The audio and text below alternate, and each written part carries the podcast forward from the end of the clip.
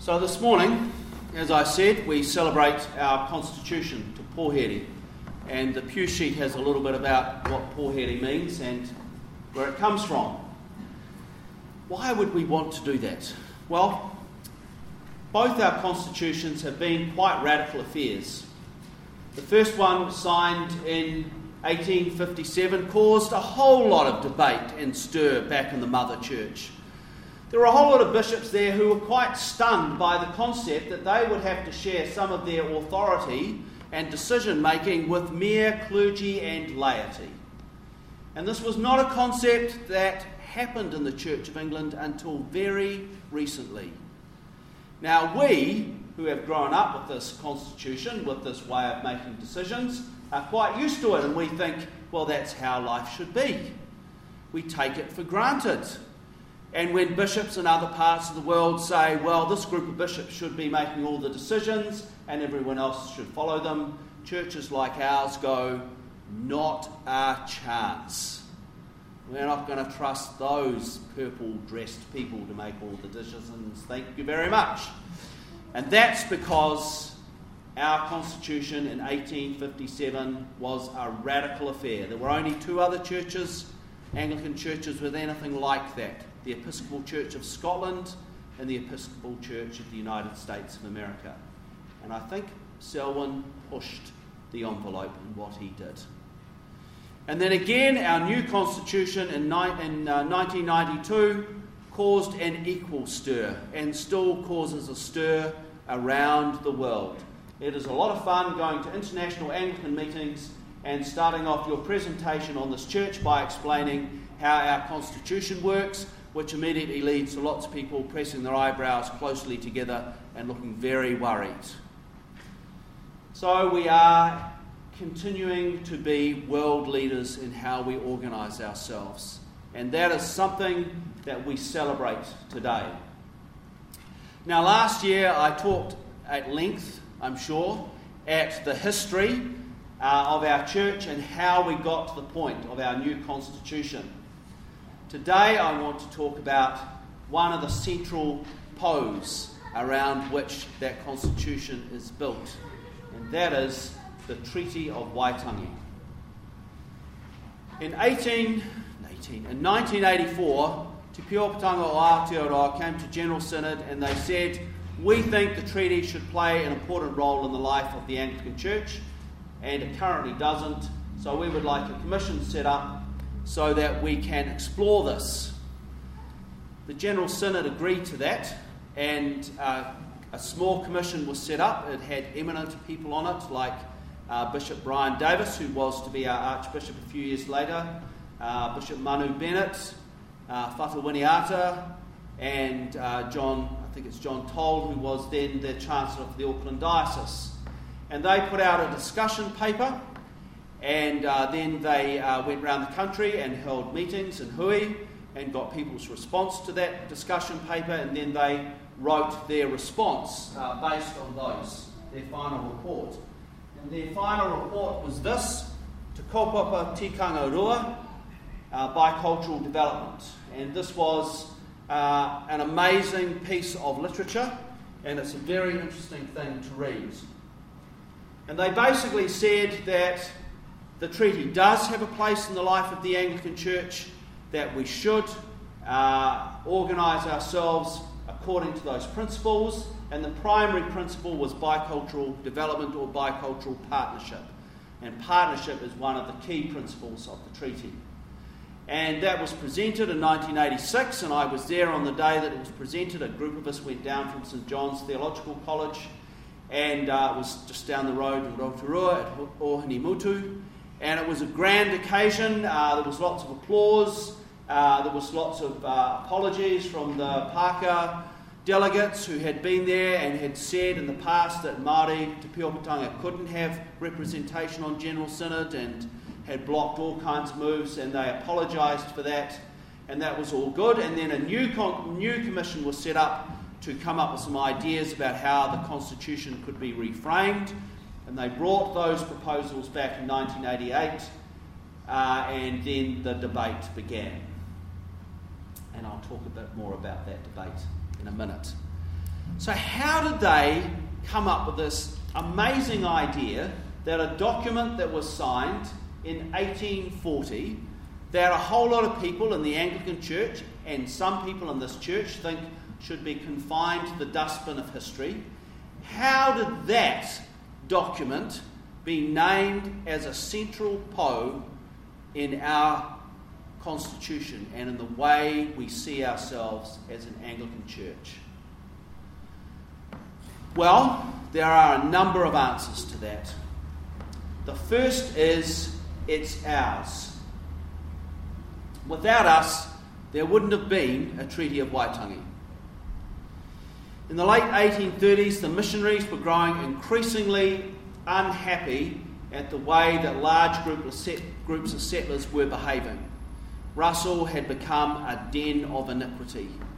The, in the early days when settlers came, they lived under the rule of the Maori chiefs, but once they grew too many, they kind of lived according to their own rules, which was pretty lawless, really. And they were deeply concerned that the New Zealand company was buying up land in Wellington and that there were large numbers of settlers on their way to this country. And they were concerned because, let's face it, where large numbers of British settlers went, it all went pear shaped for the local inhabitants. They lost their land, they were impoverished, they died in large numbers due to the diseases that were brought. You only had to look at the history of Australia and North America to see what their concern was. British settlers coming to any country was not good news for those who already lived there. And so they worked with a group of Christians, Anglicans in England, uh, who worked with the government to find ways of uh, limiting the impact of this large number of settlers. And the treaty was the way that they decided was the way to go forward. So, Hobson was sent out here, and the missionaries played a significant role in what happened after that. They helped call the meeting at Waitangi on the 5th of February.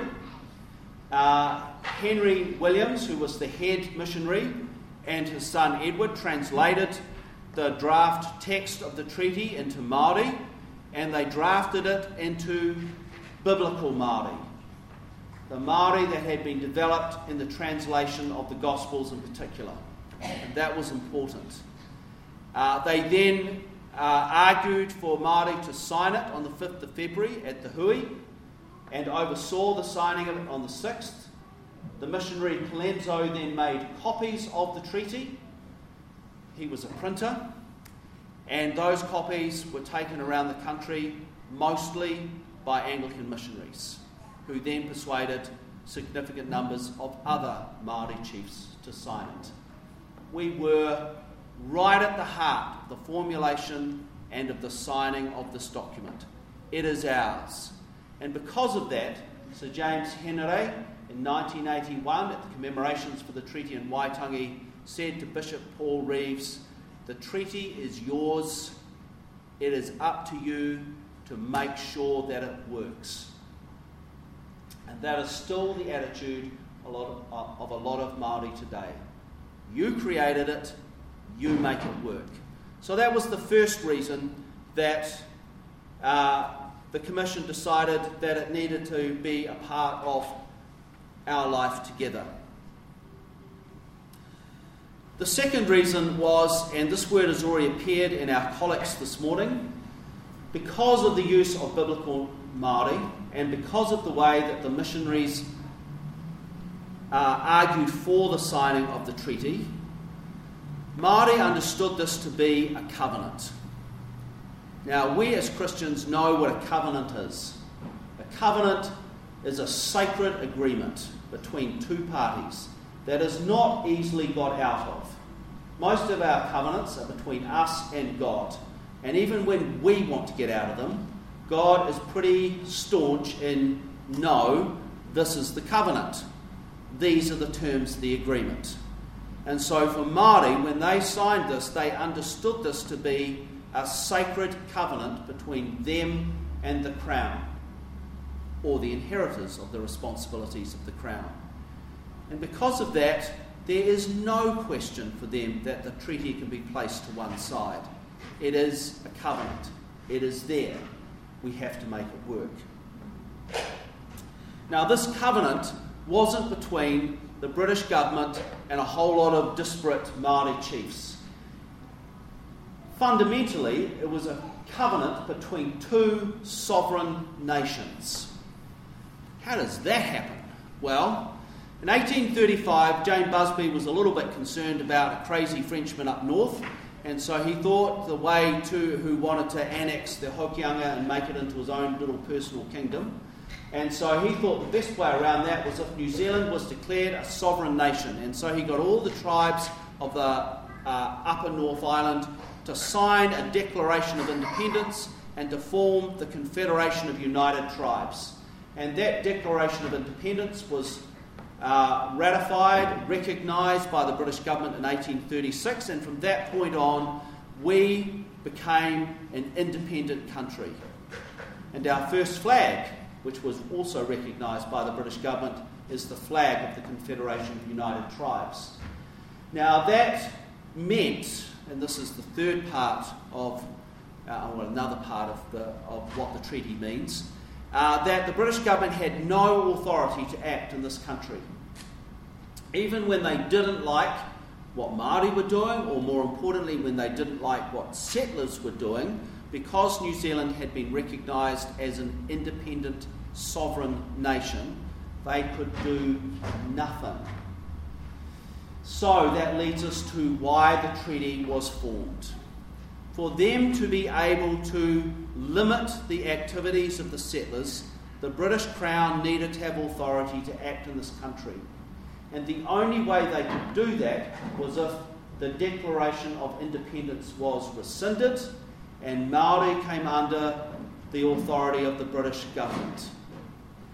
So the treaty was the, the negotiation of the terms of that. So it was the rescinding of the Declaration of Independence. And Māori understood that by doing that and by signing the treaty, they were welcoming settlers to come and live here. They were opening the door and saying, Come, but these are the terms by which you come. And the terms by which you come are that you will be subjects of British law. Māori are not named as subjects of British law. They are guaranteed their rights and privileges as British subjects. The settlers would be subject to British law, and Māori would continue to have authority over their own affairs, just as, and this is where the biblical Māori came into it, just as the Roman governor the Kawanata, had authority over what happened in Jerusalem and Judah, but left it up to the local rulers to rule their own affairs. That was exactly how Māori understood it would happen here. There would be a British governor, he would be responsible for all things that pertain to the settlers, and Māori would continue to be responsible for all things Māori. And in that way, the missionaries and Maori and the British government hoped that Maori and settlers could live side by side, each benefiting the other. Now, one of the consequences of this is that all of us who are non Maori are here because of the treaty. A few years ago, a young Māori man said to me that I should just go home, and I said to him, Well, there are two problems with that. The first is my family's lived in this country for 150 years, and this is my home, and I'm not welcome anywhere else. And secondly, through the treaty, you said this could be my home. And so, this is my home. And he said, Fair enough. Honour the treaty then. And I went, Fair enough. Now that's where the commission got to.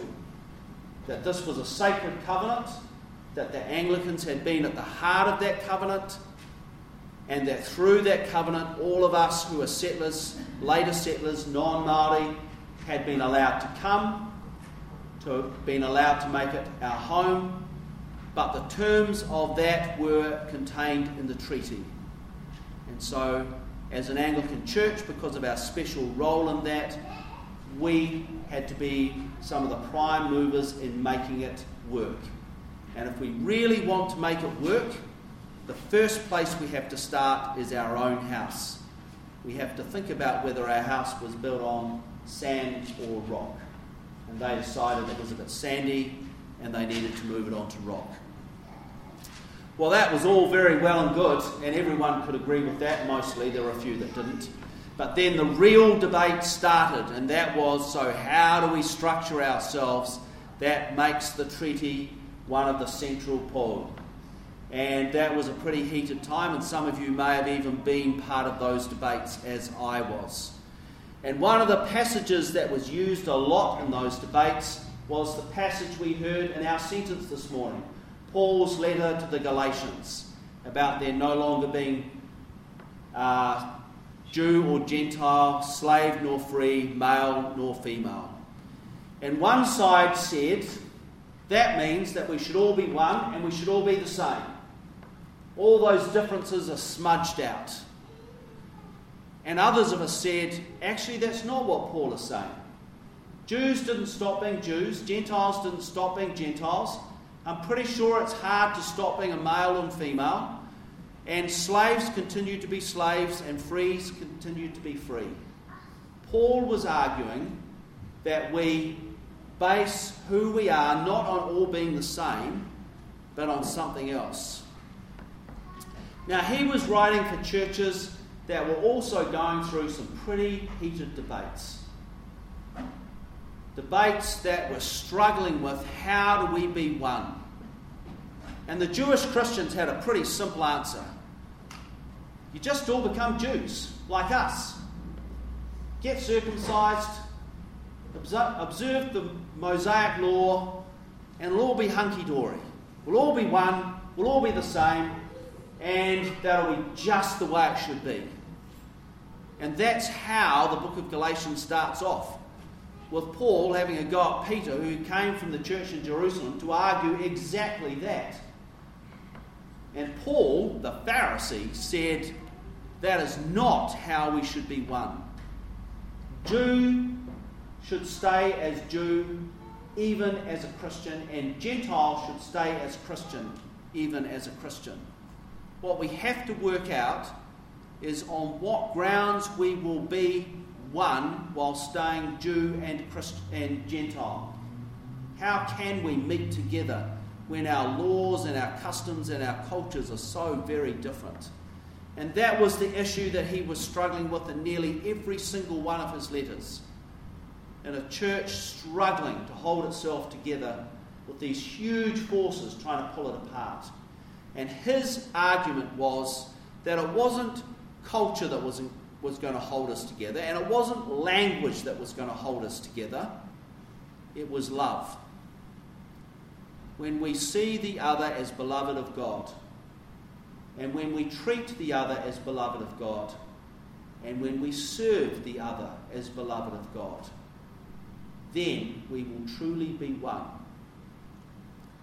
Now, he understood that was pretty difficult, that it was very difficult for Jewish Christians to see Gentile Christians as beloved of God. And it was pretty difficult for Gentile Christians to do it the other way as well. I mean, just imagine the dynamics when they met together with slave and their master in the same room, and the slave is not supposed to be serving the master in that environment, but are equals. Male and females, well, they're not equal, but in that environment, they were equals. Jewish Christian and Gentile Christian in the same room, gathered around the Lord's table. It was hugely problematic. And Paul was the one that was trying to find a way through here where they could remain who they were but still be one. And so, out of the similar kind of arguments, we came up with our constitution. A constitution that is built around the Treaty of Waitangi, but also built on love when it was formulated, was formulated with an understanding that no one culture was important, more important than any other, that no language was more important than any other. It recognized the fact that for actually many in our church, English is not their first language. And in fact, for many in our church, English isn't even a language they do particularly well. That our way of doing things, of making decisions and ordering our life, does not fit well in a Maori cultural context or in a Pacific cultural context. We tried to build a church that recognises and honours all cultures and all languages and allows the gospel to speak and to critique those cultures. Is it perfect? Nope, not by a long shot. There are a lot of ways it fails to do that. Do we live it out well? No. I get really frustrated with most of the leadership in the church. I get tired of hearing how it's a new thing and how we need to let it bed in for a while. And I point out that now it's 21 years ago since it was instituted. You'd kind of think after 21 years we'd have a pretty good idea about how to do it. But no, it's still new and we're still trying to work out how to do it. And my frustration really was that all the young people I were working with had never known the previous church. The three tikanga churches, all they've ever known. They live it out pretty well, really. And they get frustrated that they have to wait around while their elders work out what it means. And it's going to take a long time still, unfortunately, because a lot of the hurts of the past are still there and they still colour the relationships between us. But that doesn't mean we should give up on it. Is God at work in it? Yes, God is at work in it, leading us to discover how to be church, honouring all those differences. And so today we celebrate Te Pouhere. And I hope we hear the invitation to seek to live it out more fully to work in partnership with our tikanga Māori brothers and sisters, to have the grace to learn how to love God through them, to seek to serve them, to honour and love them, and to support them in their ministry among Māori in Tauranga Moana, which is the dream that sits behind our constitution. So, in light of all of that, we are now going to stand and we are going to do He Tikanga Whakapono, which is in one of the pages of your books. And I would tell you if I knew. 481. I do know. 481. Can somebody turn off the heater?